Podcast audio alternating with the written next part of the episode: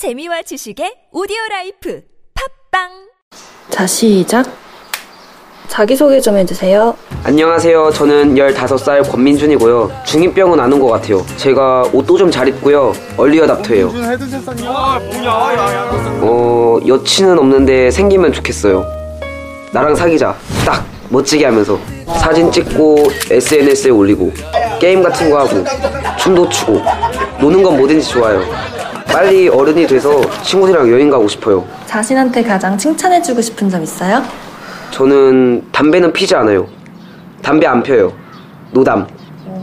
담배는 노답, 나는 노담. 보건복지부.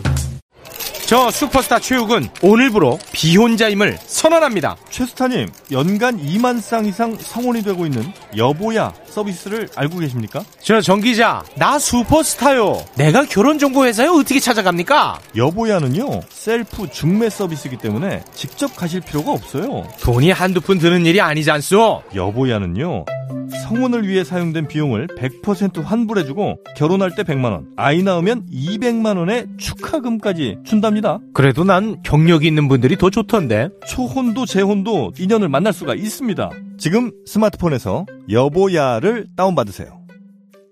야야야, 잘 들어봐. 내가 오늘 버스를 탔는데 말이야. 내 앞에 한 명, 학생입니다. 두 명, 학생입니다. 드디어 내가 딱 찍는데 글쎄! 거북입니까? 어이가 없네. 뻐근한 거북목, 구부정한 어깨, 뒤틀린 골반까지 바디로직 탱크탑과 타이즈로 자세 바로 잡으세요. 남녀노소 누구에게나 좋은 바디로직. 지금 소중한 분께 바른 자세를 선물하세요. 바디로직.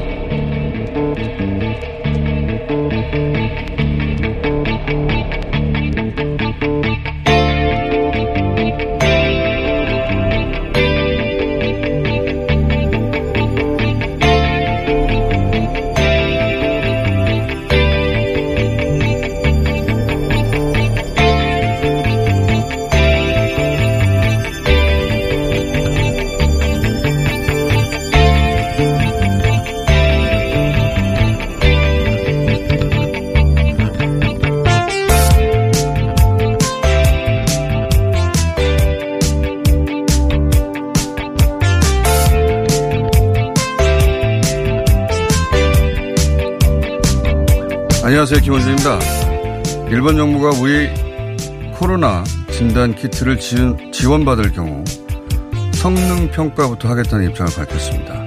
일본 후생 노동성은 한국 정부가 진단 키트를 지원한다고 해도 일본에서 사용하려면 국립 감염증 연구소에서 성능 평가를 해서 한국 키트가 일본 검사와 같은 정밀도를 보이는지 확인부터 해야 한다고 한 겁니다. 수입 용품의 사용 허가 기준을 정하는 건 해당 국가 구요의 권한입니다. 트럼프 대통령이 문 대통령에게 지원 요청을 했어도 우리 진단 키트는 미국 FTA 승인 절차를 거쳤죠.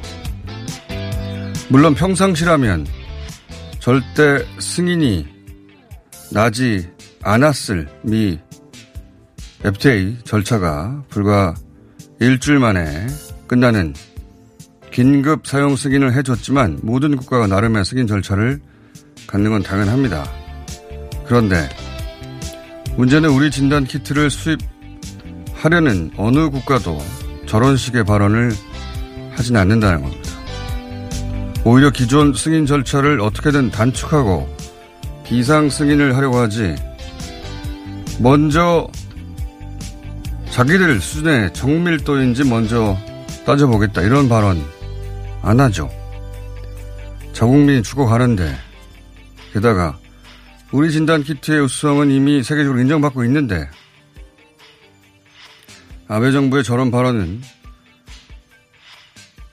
일본 진단 키트가 부족하면서 일본의 높은 수준의 과연 한국 같은 나라가 도달했는지 숙제 검사하듯이 보겠다는 허세 혹은 자국민이 죽어가도 버리지 못하고 있는 한국에 대한 우월감 그 발로 아닌가 가소롭다. 김어준 생각이었습니다.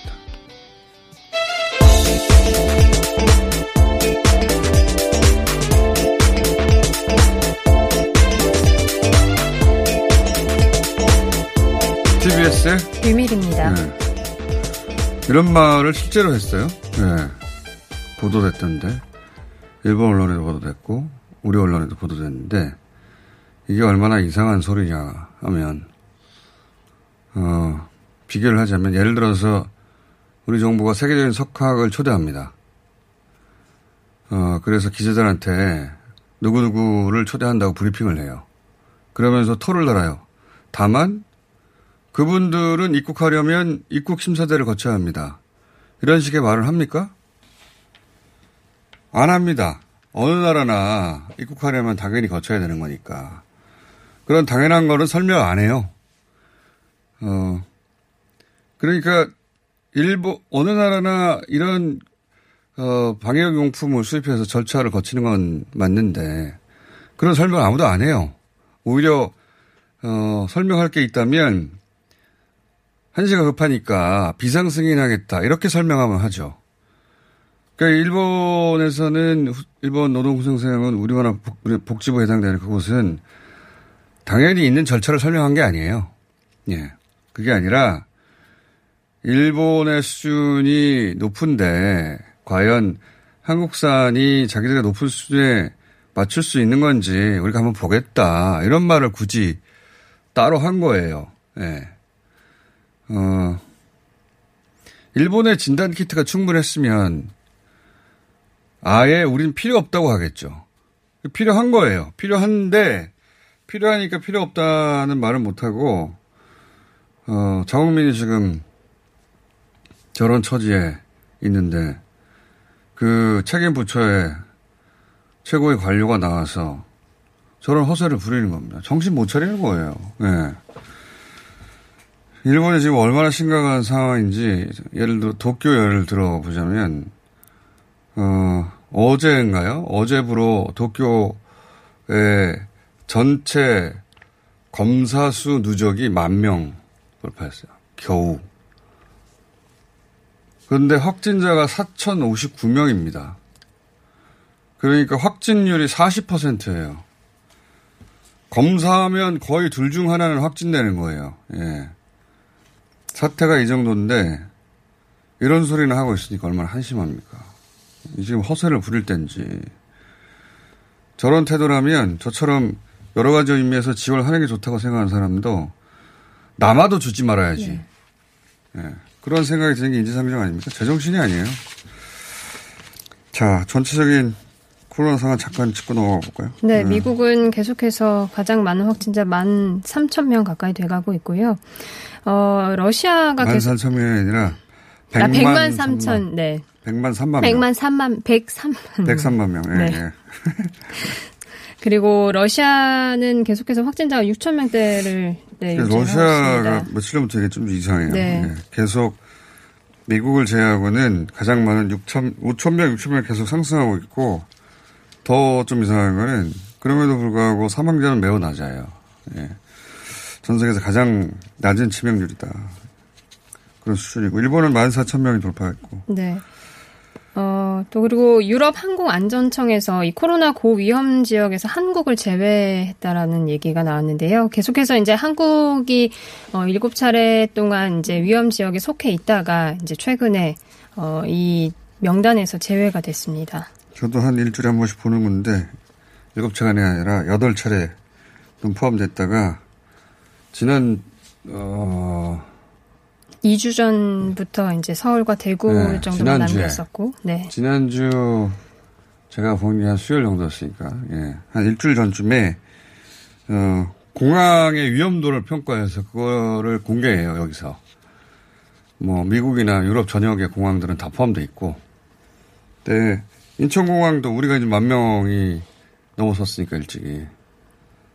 어, 일찍이 아니라, 어, 폭발적으로 증가한 첫 번째 국가 중에 하나니까. 인천공항도 여기 포함되어 있었어요. 예.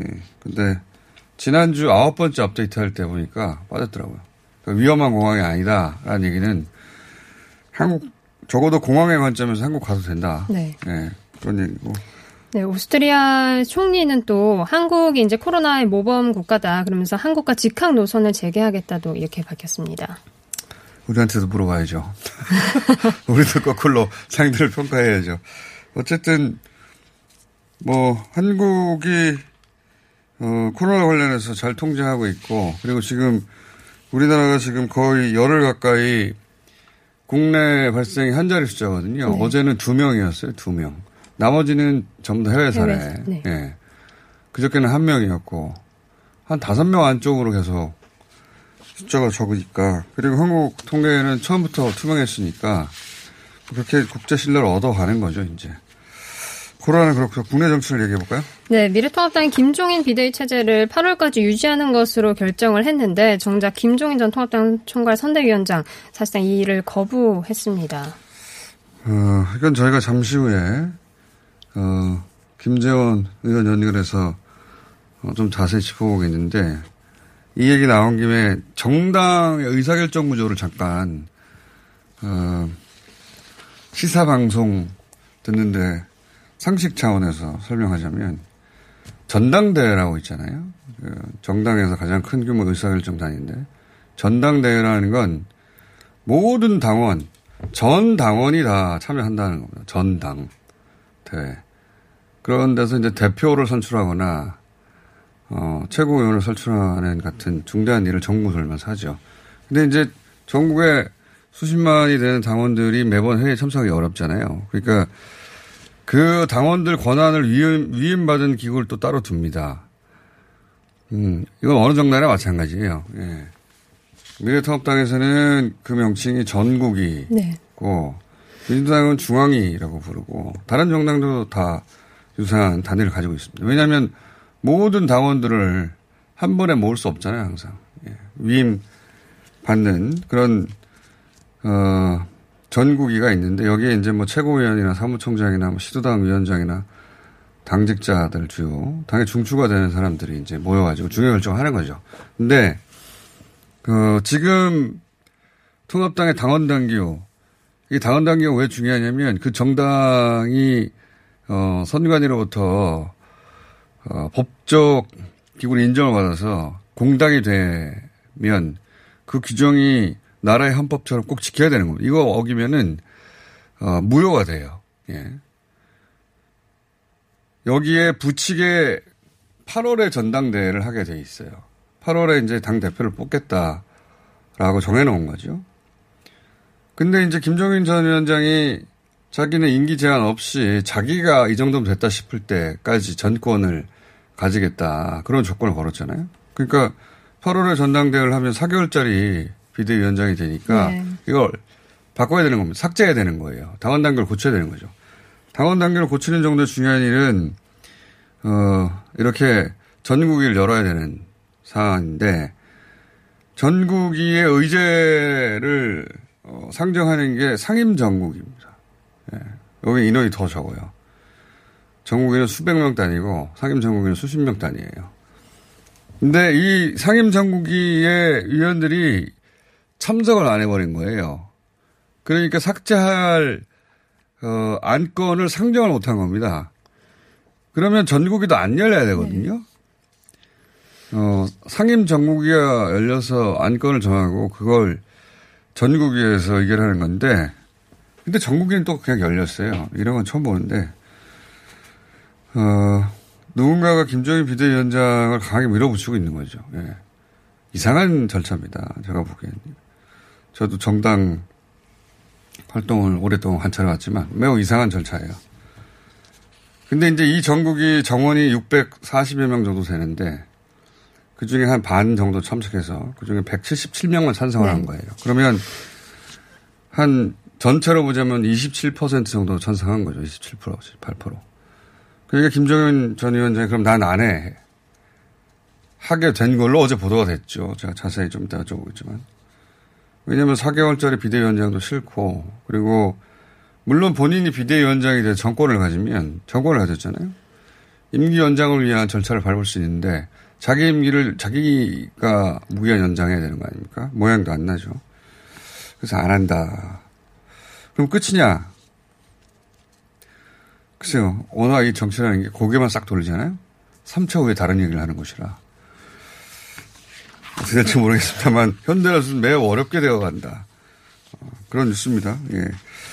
자, 다음은요. 네, 국세청이 신천지 이만희 총회장의 교회 헌금 횡령과 또 비자금 조성 의혹을 확인하기 위해서 특별 세무조사에 들어갔습니다. 자, 어, 해야 될 일이죠. 예.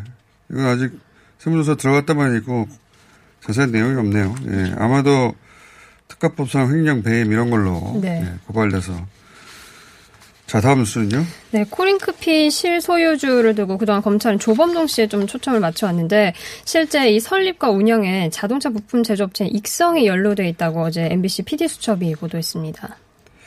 이거는 지난 여름 가을 내내 뉴스 공장에서만 네. 주장했던 건데 예, 이것은 어, 조국 펀드가 아니라 익성 펀드라고 돈의 출처, 돈의 흐름으로 봐 익성 펀드라고 보는 게 맞다.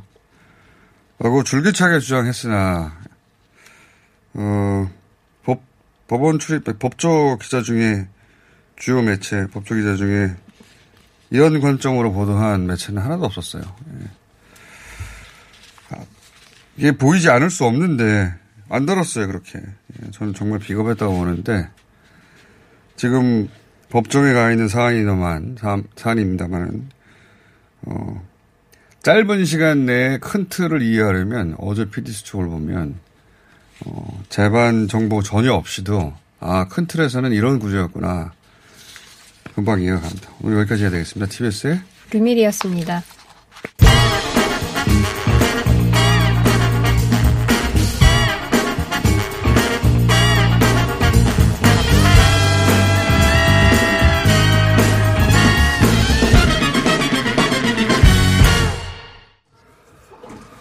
오늘 국회에서는 긴급재난 지원금 2차 추경안을 처리할 예정입니다. 국회 예산결산 특별위원장 미래통합당의 김재원 위원장 연결해 보겠습니다. 안녕하세요, 위원장님. 네, 안녕하세요. 예. 그, 다, 다른 거 이전에 어제 밤에 그 심재철 권한 대행과 함께 김종인 전 위원장 자택에 찾아가셨다는 제가 보도를 접해가지고요. 네. 예, 찾아가셨죠. 예. 다들 관심사라 그 대목 한두 가지만 여쭤보겠습니다, 먼저. 그, 김종인 전 위원장이 비대위원장을 그 4개월 임기 가지고는 수라가지, 어, 안, 안 왔다는 식의 보도가 있었습니다. 이건 사실인가요? 근데 그건 이미 오래전부터 네. 김종인 전 위원장이 어 당의 체질 개선이라든가 당의 그 어, 혁신을 그 주장하고 있었고 그런데 뭐 4개월 정도 맡아서는 그러한 음. 어, 동력을 갖추기 어렵다. 그래서 그런 어, 그런 자리에 맞지 않겠다고 이미 공언하고 있었고요. 그건 저희들도 받아들이고 있었기 때문에 어, 어, 그 상태에서 그 비대위원장을 맡, 맡 을 가능성은 없다고 저희들은 보고 있었고 실제로 또 그런 그런 상태에 음. 근데 또, 그래서 뭐 그런 상태에 4개월이라도 맡아달라 이런 이야기는 저희들이 꺼내지 않았습니다. 아, 이미 의중을 알고 계셨기 때문에, 그렇, 그렇다면 이제 마지막으로 예의를 갖추러 가신 셈이다. 이렇게 이해하면 됩니까? 아니 저희들이 이제 그 어쨌든 전국위원회에서 의결을 했으니까 네.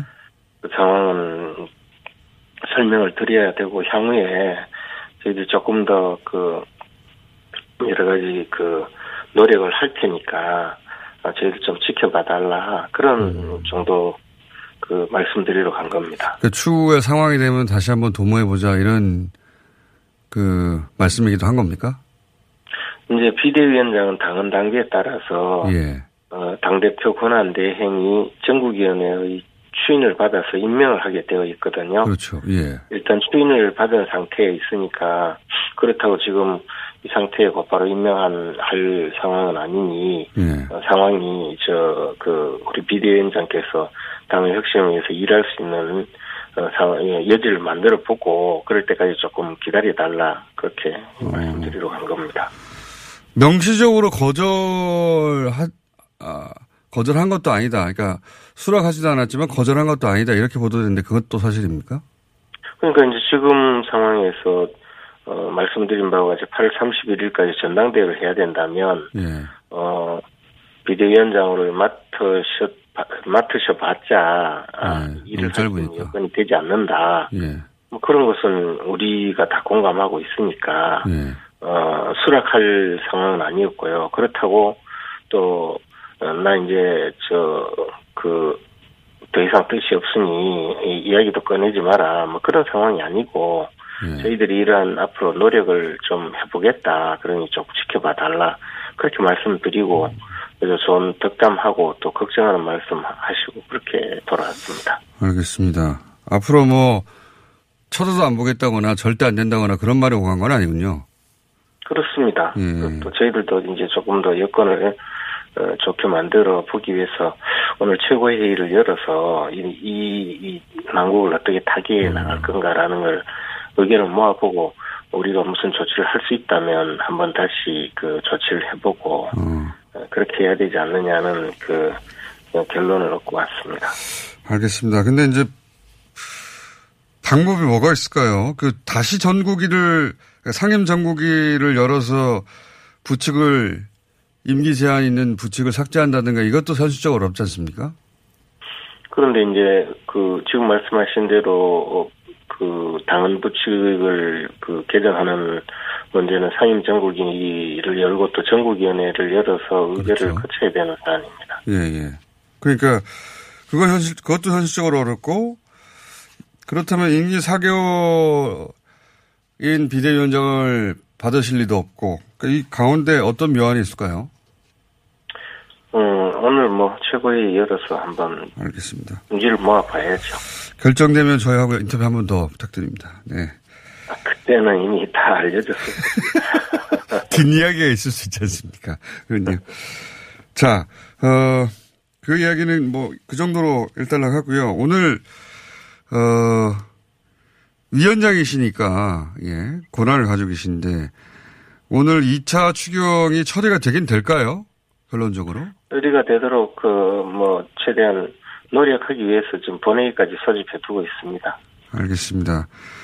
어, 그런데 미래통합당은 이제 적자 국채 발행은 최소화해야 한다는 원칙을 갖고 계신데, 예. 요 대목을 설명 좀 해 주십시오.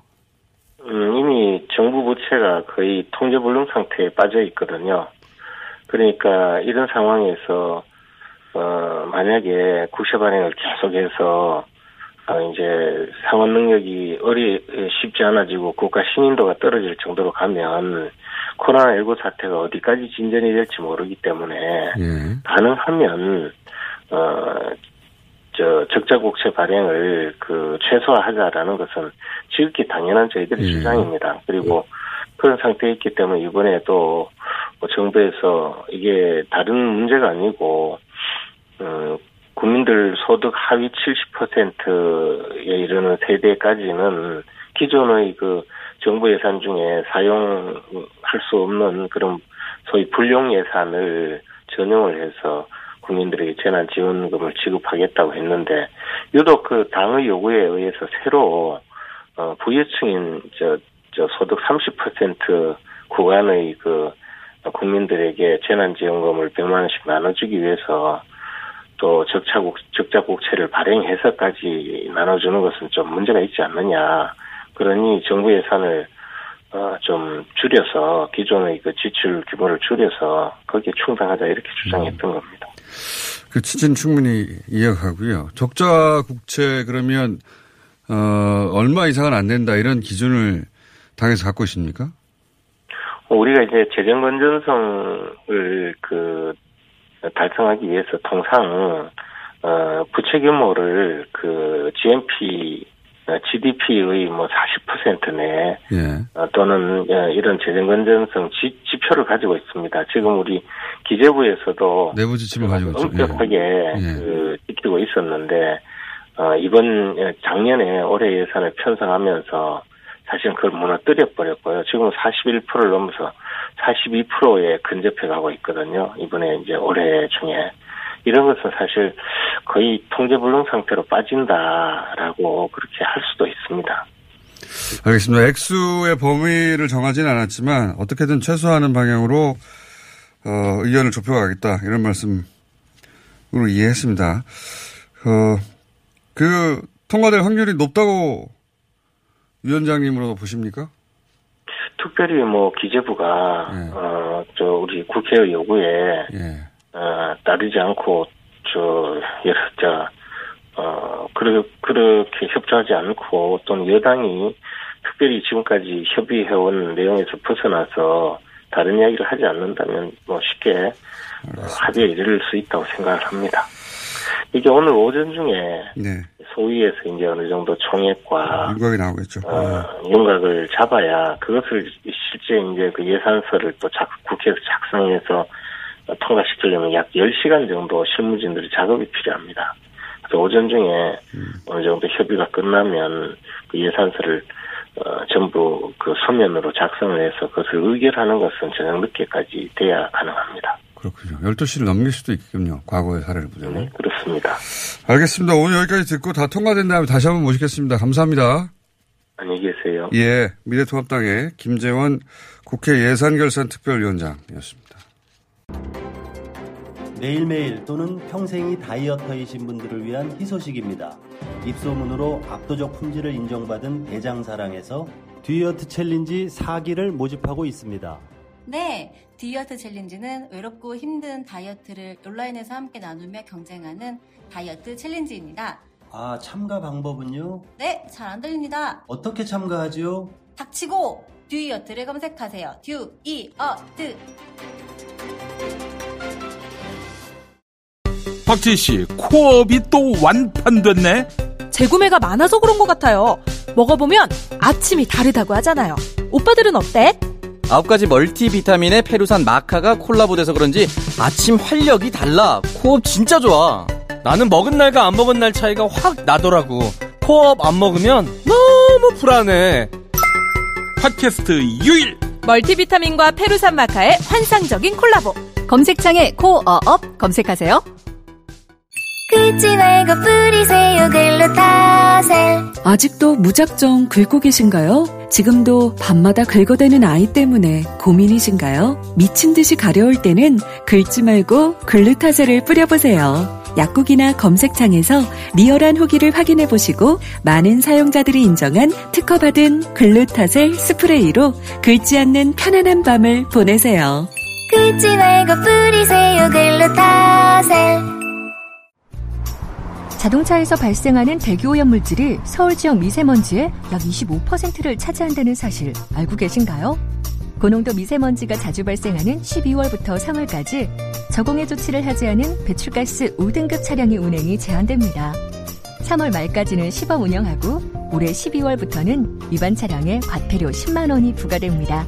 서울시는 노후 차량의 조기 폐차 보조금과 매연 저감 장치 부착을 지원하고 있으니 12월 이전까지 미리미리 대비하세요. 자세한 사항은 120 다산 콜센터로 문의하세요. 이 캠페인은 TBS와 서울특별시가 함께합니다.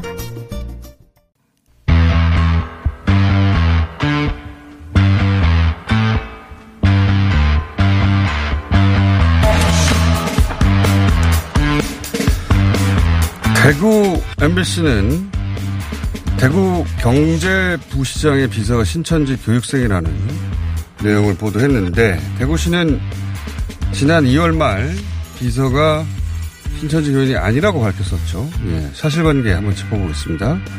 대구 MBC의 권윤수 기자 연결됐습니다. 안녕하십니까? 네, 안녕하세요. 예. 어, 이건 저도 기억하는데, 그, 2월 달에, 예. 네. 신천지 소위 사태 초기에 이런 얘기가 한번 나왔었는데, 대구시에서는, 어, 경제부시장 비서가 교인이 아니다, 신천지 교인이.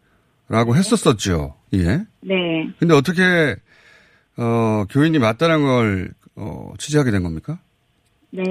신천지 교인은 아니고요. 그 당시에도 그 경제부 시장 비서가 2월 25일에 확진 판정을 받았거든요. 예.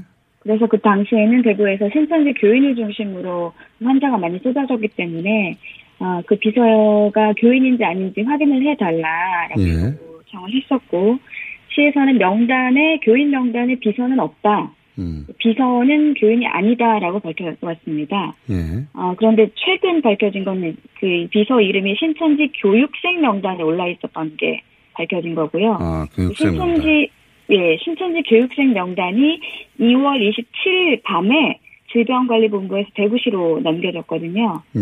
그렇다면 어, 그 명단을 보면 아마 비서 이름이 있다는 걸 확인을 했었을 겁니다. 대구시가. 어, 그랬겠군요. 그렇죠. 이틀 뒤에 뭐 명단을 넘겨받았기 때문에. 근데 당시 큰 이슈였는데 이 명단에 비서 이름이 올라 있다는 사실을 전혀 밝히지 어. 않았던 겁니다. 그러니까 거의 두, 네. 교인 명단에는 없지만 교육생 명단에는 있었는데 시선지와 무관하다는 식으로 얘기를 한 거군요. 말하자면. 그렇죠, 그렇죠. 음. 그러면 지난 이제 음, 말씀하십시오. 네, 예. 네. 어, 알게 된 경우에는 이제 최근에 내부에서 어, 이 교육생 명단에서 그 이 비서 이름 이름을 확인했는데 시에서 적절한 조치를 취해주고 있지 않다. 다른 공무원이죠. 같이 예. 함께 근무하는 직원이 아, 네, 저 비서는 저 비서로 인해서 아, 당시 어, 별관이 시청 별관이 폐쇄되기도 하고 경제부 시장이 14일간 발이 묶이기도 했단 말이에요. 예. 그럼에도 불구하고 비서가 지금 그대로 출근을 하고 진대도 받지 않고 있다는 걸 보고 이제 직원이 내부 외부에서 직원이 이제 그 제보를 주신 거죠. 아, 그렇군요. 그러니까, 어, 당시 폐쇄가 됐었죠. 경제부 시장도 자가격리 이주가 됐었고, 예. 네. 그런데 이제 두 달간, 거의 두 달이네요, 딱. 예. 딱두 그렇죠. 달간, 어, 교육생 명단이 있었는데, 그걸 알고도 밝히지 않았고, 그 이에 조치도 없었다. 그런데 이제 내부 제보에 의해서 명단에 있었다는 걸 최근에 이제 대구 MBC에서 알게 된 거네요. 네, 그렇습니다. 어. 그러면 이제 동, 그, 동시에 같이 떠오르는 의문이, 어, 이 확진자 동선이 굉장히 중요했지 않습니까? 지금도 중요하지만. 네. 어, 이분의 동선이 공개된 적이 있습니까? 공개된 적은 없고요. 사실 그 2월 25일 확진 판정을 받은 이 비서가 확진 판정을 받은 때는 대구에서 하루에도 수십 명, 수백 명이 확진 환자가. 쏟아지던 때였어요. 그래서 어 저희 뭐 시, 시민들도 그렇고 기자단에서도 동선 공개 요청을 많이 했었는데 시에서는 너무 역부족이다 역학조사 하는데 수십 명씩 쏟아지는데 어떻게 그 사람들의 동선을 일일이 다 공개하느냐. 어, 확진 환자가 조금 안정세에 접어들면 그때 공개를 하겠다. 네. 최근에 그 확진 환자 동선을 다시 공개하기 시작했는데 거의 두 달 동안 그 확진 환자 공개, 그 동선 공개가 없었습니다. 안정세가 된 다음에 동선 공개가 왜 필요합니까? 그렇죠. 아니, 그 동선 공개로 다른 분들이 피해를 덜 입게 하려고 동선 공개를 하는 건데 다 끝난 다음에 동선 공개가 무슨 의미가 있는지 모르겠는데. 그런데 이제 그 다른 케이스하고 좀 달리 공무원들 같은 경우에는 더더군다나 어, 그분들의 동선이 공개되는 것이 다른 공무원들 사실은 방역 업무를 해야 되는 분들이니까 네. 그 한 30여 명밖에 없지 않았습니까? 대구시의 공무원 중에 확진된 분들은 그죠? 네, 시 공무원 확진 환자가 36명인데요. 예. 그, 이 부분에 대해서도 저희가 그러니까 꼼꼼히 취재를 좀. 그분들을 공개했어야 되는 것 같은데. 예. 동선 공개뿐만 아니라 이 36명 가운데 아마 상당수 신천지 교인이 많, 많을 겁니다. 그런데 뭐, 이 시청에서는 그, 이 공무원 확진 환자들 가운데 신천지 교인이 몇 명이냐, 어떤 사람들이 속해 있느냐, 어, 뭐, 어느 부서에, 뭐, 이름은, 어, 밝히지 못하더라도, 저- 어느 부서에 몇 명 정도가 나와, 나오고 있느냐, 이런 걸 요구를 해도, 예.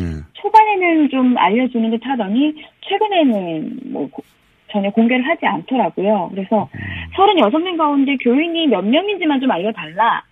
인원수조차도 지금 공개, 공개를 하지 않고 있습니다, 대구시가. 예. 그렇군요. 그 36명 중에 교인이 많은지 아닌지는 모르겠지만 있는 건 분명한데 어쨌든 그 숫자도 지금까지도 밝히지 않고 있다. 네, 그리고 그게 또 중요한 이유가요. 어, 신천지 교인을 중심으로 해서 확진 환자가 많이 나왔기 때문에 대구시가 신천지 교인들한테는 어, 자가격리 하라. 네. 행정명령을 내렸거든요. 그렇죠. 네, 특히나 공무원 같은 경우에는 대면 접촉이 많기 때문에 예. 어, 본인이 교인이면 그 밝히고 어, 직장에 나가지 않아야 됩니다. 예.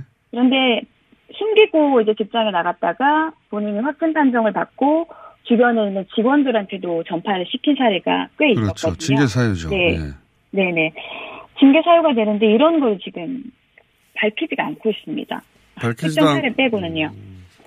밝히지도 않고 혹시 그 말씀하신 대로 어 본인이 교인임을 밝혀야 특히나 이제 공무원들 같은 경우에 공적인 업무를 하니까 다른 피해를 주지 않는데 어 그렇게 밝히지 않는 분들에 대한 징계는 지금까지도 없는 거죠. 아시기로는. 네, 지금 징계 뭐 절차를 수립을 하고 있다고 들었고요. 36명 가운데 음. 아직 그, 어, 그러니까 코로나19로부터 낫지 않은, 그러니까 치료가 덜 끝난 사람들이 있어서 이분들이 다 돌아오면 그때부터 한꺼번에 뭐 인사위원회 어, 열지 말지를 결정을 하겠다. 지금 기다리고 있는 상황입니다. 그렇군요. 신천지 관련, 이제 대구시가 신천지 관련해서는 특히나 일반 교인이 아니라 공무원들 중에 그 얼마나 있는지 그 동선이 어땠는지 혹은 관련된 징계는 있었는지 해, 어, 전반적으로 아무것도 공개를 하지 않은 상황이군요. 근데 이제 MBC가 이걸 대구 MBC가 이걸 밝혀내니까 어 그래서 징계하고 공개하겠답니까? 어, 징계 이후에 공개를 또 할지는 잘 모르겠는데요. 일단은 지금, 어, 징계에 해당이 되는지, 어, 이분들한테 경위서를 다 받아서 진상을 파악한 뒤에, 어, 징계위원회를 열지 말지도, 거- 어, 그, 예, 검토를 하고, 징계 대상자가 있다면 또 징계위원회를 열어서 징계를 하겠다라고 밝힌 정도입니다. 그- 그 이후에 또 어떻게 공개적으로 시민들한테 알릴지는 미지수입니다. 한 가지만 추가적으로 여쭤보자면 네. 그 비서 어, 경제부시장의 비서분은 어 그게 이제 신천지인 줄 모르고 그냥 단순히 성경 공부하러 간 건 줄 알았다라고 해명한 걸로 보도가 됐는데 그럴 수도 있는 거 아닙니까? 그 부분 혹시 취재가 됐나요? 아, 그 해당 당사자하고 제가 이야기를 나눠보지는 못했고요. 그 네. 주변에 이제 그 상관들 그리고 이분도 징계 그 대상이 될 수 있기 때문에 그 감사관실 통해서 이제 취재를 했는데요. 일단은 본인은 지인이 성경 공부를 가자고 해서 네. 어딘가에 따라갔는데 음. 그곳이 신천지 관련 시설인지는 몰랐다 이렇게 주장을 하고 있다고 합니다. 네. 신천지 관련 시설인지는 몰랐다 몰랐을 수는 있는데 신천지인지 아닌지 또 몰랐다고 합니까? 저도 그게 좀, 예, 신천지인지 몰랐다고 얘기를 하는 거죠. 그 어. 장소도 신천지 복음방이라고 하죠. 이제 성경 공부를 하는 곳. 그분이 사실을 말하는 걸 수도 있고 아닐 수도 있겠네요. 아직 확인이 안 그렇죠, 됐다. 그렇죠. 자, 자기 방어 기제일 수도 있고, 그게요. 예. 어, 그, 뭐, 진실일 수도 있고, 그건 지금은 아무도 음. 알 수가 없는 거죠. 조사를 해봐야 하지. 알겠습니다. 진척은 거기까지 된 걸로 알겠고요. 네. 더 취재가 되면 다시 한번 모시겠습니다. 감사합니다. 네. 대구 MBC의 권윤수 기자였습니다.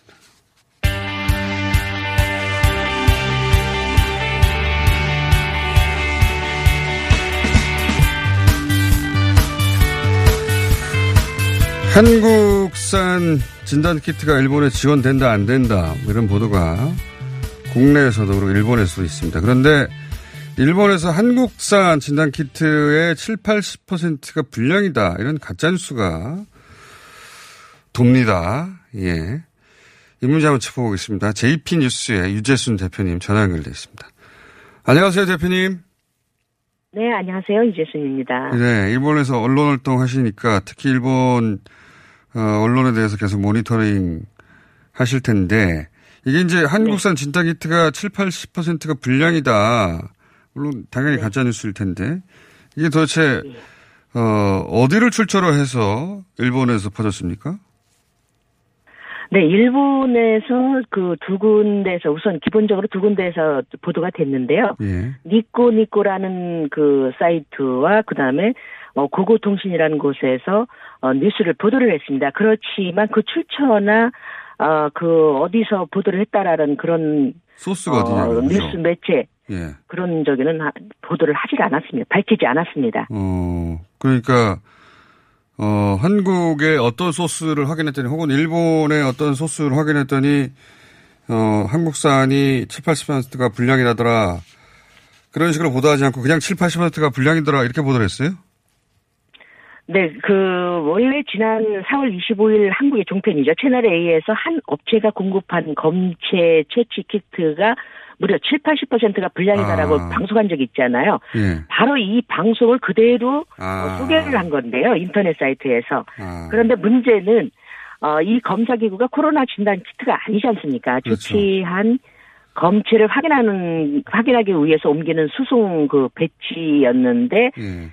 그렇지만 그이그 그 통신이라든가 니코니코 뉴스에서는 어그 국적이라든가 한국 국적이라든가 그리고 사이트 그러니까 예를 들어서 어 채널 A에서 보도를 했다 방송을 했다라는 그런 출처도 전혀 밝히지 않은 채 음. 무조건 한국산 키트 불량이다 7, 80%가 불량이다라고만 소개를 한 겁니다. 그렇기 때문에 이 소개 그 내용이 여기저기 그 우익들이 퍼날른 거죠.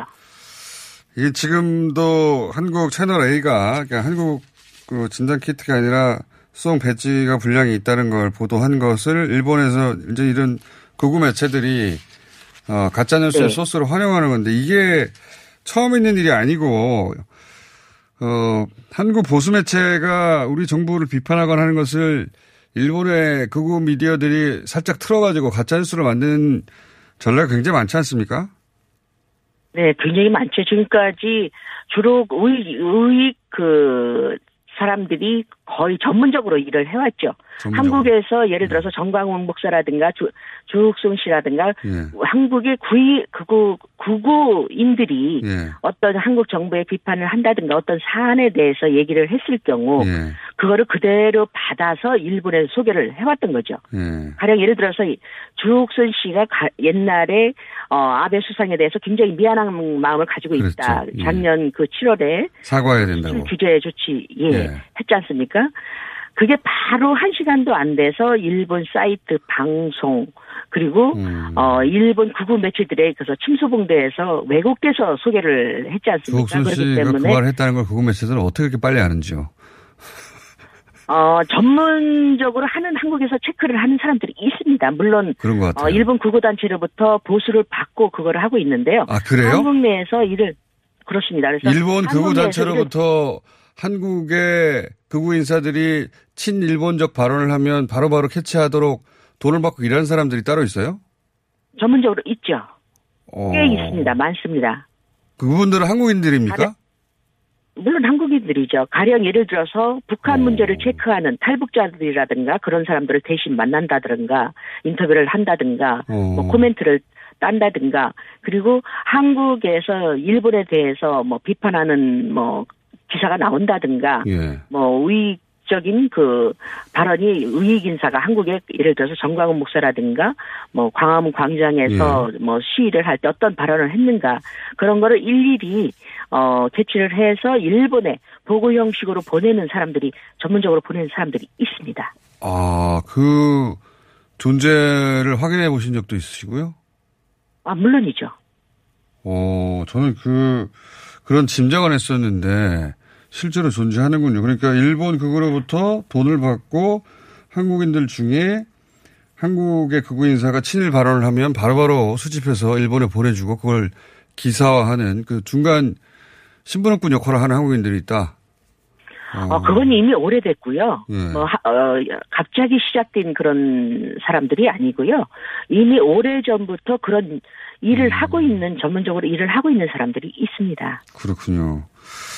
네. 자, 그, 뭐, 종편 얘기하셨고, 구구 인사들 얘기도 하셨는데, 실제로는 그 정, 더 나아가서, 우리나라 보수 대표 매체인 조선일보 기사 같은 경우에 정부 비판을 하면 또 그걸 바로, 어, 일본 시각을 더해가지고, 어, 네. 그, 한국 정부를 비판하는 기사로 써먹, 잘 써먹지 않습니까? 그죠? 그 가령 어제 어제 같은 경우도 조선일보 일본어판이에요. 일본어판. 어, 한국 정부가 일본에 어, 코로나 19를 그 검사하는 진단 키트를 지원하기로 했다라고 보도를 했어요. 일본어판에 나왔습니다. 아, 그래요? 그래서 그거를 그대로 우익들이 어, 어, 이런 뉴스가 나왔는데 절대로 한국 거를 받아서는 안 된다. 한국 검, 그 검사 진단 키트가 7, 80%가 불량인데 우리는 이걸 받으면 안 된다라고 얘기를 했어요. 음, 그렇기 때문에 그 그리고 어제 오전 아침에는 그 스가 감방 장관이 오전에 그 기자회견에서 발언을 했지 않습 그런 발언을 했지 않습니까? 예.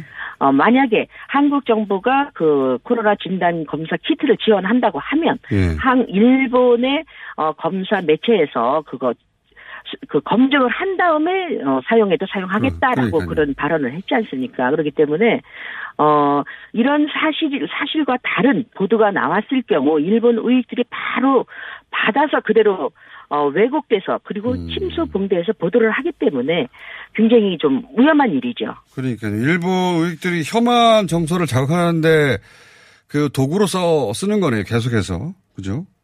그렇죠. 일본 우익들이 하는 일이니까요. 그것이. 하는 일이니까요. 예, 가령 예를 들어서 예. 일본 대다수의 국민들은 사실은 한국 정부가 그 코로나 사, 그 사태에 대해서 대처를 잘하고 있다. 그리고 예. 어, 세계 각국으로부터 모범국으로 인정을 받고 있다라는 보도를 통해서 잘 알고 있거든요. 일반 국민들은 그렇습니다. 그런데 일본 우익들 같은 경우는 보고 싶지 않은 거예요. 그런 사실에 음, 대해서 듣고 싶지도 않고. 예. 그래서 일본 국민들은 그래 그 사 그런 일을 하는 사람들이니까 그런 역할을 하는 사람들이니까 그래 당신들의 일이야 하고 무시를 합니다. 사실은 일반 국민들이 음. 일본의 구구 매체라든가 구구 인사들의 발언에 대해서 알겠습니다. 그런데 그러니까 거기에 대해서 일본의 극우 미디어들은 이제 한국 어, 한국을 때리고 혐한을 자극해서 아베 정부에 힘을 주려고 하는 것이고, 근데 지금 말씀으로는 일본의 일반 국민들은 최근에 한국 정부의 코로나 대응이 훌륭하다는 건 이미 알려져 있다. 네. 그런 말씀이시기도 한데, 근데 예한 3월 말 4월 초까지만 하더라도 일본의 TV에서도 어, 한국 저러다가 의료 붕괴한다 이런 식의 보도가 더 많지 않았었나요? 좀 바뀌었어요? 어 3월 달까지만 해도 거의 혐한 분위기죠. 한국 때리기가 주류를 잃었었는데 한국 예. 방송사나 언론이나 예. 그런데 이런 분위기가 사실은 지난 4월 중순경부터 좀 변화되기 시작했어요. 아, 가령 예를 들어서 우익 서여행대 할수 있는 요미우리 신문 계열사인 4번 채널입니다. 니온 텔레비전하고 산케이 신문 계열의 8번 채널인 그 후지 텔레비전이 있는데요. 예. 이 두 방송사가 이례적으로 서울 특파원 발로 한국의 코로나 대처 상황을 특집으로 방송을 했습니다. 예. 가령 지난 4월 20일에 방송된 그 일본 텔레비전 내용을 보면 한국 신형 코로나 대책이라는 타이틀로 드라이브 스루 등으로 대량 검사, 감염자의 행동 이력 등 정보 공개 철저, 예. 경증자는 병원이 아닌 공공시설에 어, 시설로 유치한다는 등의 구체적인 대처 방법에 대해서 소개를 했었고요. 예. 또 그런가 하면 마인지 신문 계열의 6번 채널인 TBS는 음. 역시 똑같은 한국 특집으로 어, 드라이스루 72개소, 그 다음에 선별진료소 638개소, 국민안심병원 347개소 등에서 누구라도 원하면 PCR 검사를 받을 수 있다고 음. 소개를 해서 그 출연진들이 뭐라고 그랬냐면 부럽다. 음. 한 우리는 한국 정부를 배워야 된다라고 일제히 그 그런 발언을 그 했습니다. 그래서 분위기가 지금 일진 그 쇄신돼 있어 있고요. 그렇기 때문에 일반인들은 지금 과거 혐한 분위기와는 달리 한국을 배워야 된다. 음. 한국의 그 정책 대책 시스템을 도입해야 된다라고 주장을 하고 있는 상황입니다. 왜 갑자기 바뀌었죠? 4월 중순부터? 어, 지금 일본이 가장 심각한 것이 검사를 이렇게 안 하고 있잖아요. 못하기도 하고 안 하고 있다고 하죠. 예. 네. 그리고 코로나 검사를 받으려면 37.5도를 4일 이상 지속돼야 그러니까요. 하고 예. 확진자와 접촉을 했어야 하고 예. 그리고 어, 외국에서 들어, 들어왔거나 그런 전례가 있어야 됩니다. 그렇기 때문에. 산소 포화도가 93% 이하. 예. 숨을 그렇죠. 뭐 죽을 만큼 몰아셔야 되고. 예. 그렇기 때문에 검사를 받을 상황에서는 중증 환자가 돼버려요. 그렇죠. 예. 그렇기 때문에 어제만 해도 그 예를 들어서 어 집에서 대기하다가 50대 남자가 네. 사망을 했고 네네. 그리고 또 15명의 지금까지 15명의 노숙자들이 길거리에서 죽었어요. 그 상황이 심각해지니까 위기감을 개개인들이 느끼고 태세 전환이 이루어졌다. 이렇게 이해하면 됩니까? 네, 그렇기 때문에 일본인들은 뭐라고 그러냐면 현재 우리들은 시한폭탄을 안고 살아가는 기분이라고 표현을 합니다. 언제 터질지 모르고 네가 내가 우리가 그 코로나에 걸렸을지도 모른다고 어 생각을 하고 있기 때문에 하루하루가 초비상 상태에서 지내는 거거든요. 그렇기 때문에 한국의 대처 그 방법에 대해서 어 일본 텔레비전이라든가 뭐 아사히 신문이죠. 요즘 매일같이 특집을 하고 있거든요. 한국 그 대처 방법에 대해서 이렇게 대응을 했다. 이렇게 어 보도하고 있다. 세계 각국으로부터 어 모범국으로 인정을 받고 있다라고 소개를 하고 알겠습니다. 있습니다. 그렇기 때문에 대표님 오늘은 여기까지 해야 될 것 같아요. 네 알겠습니다. 예, 또 오시겠습니다. 잘 들었습니다.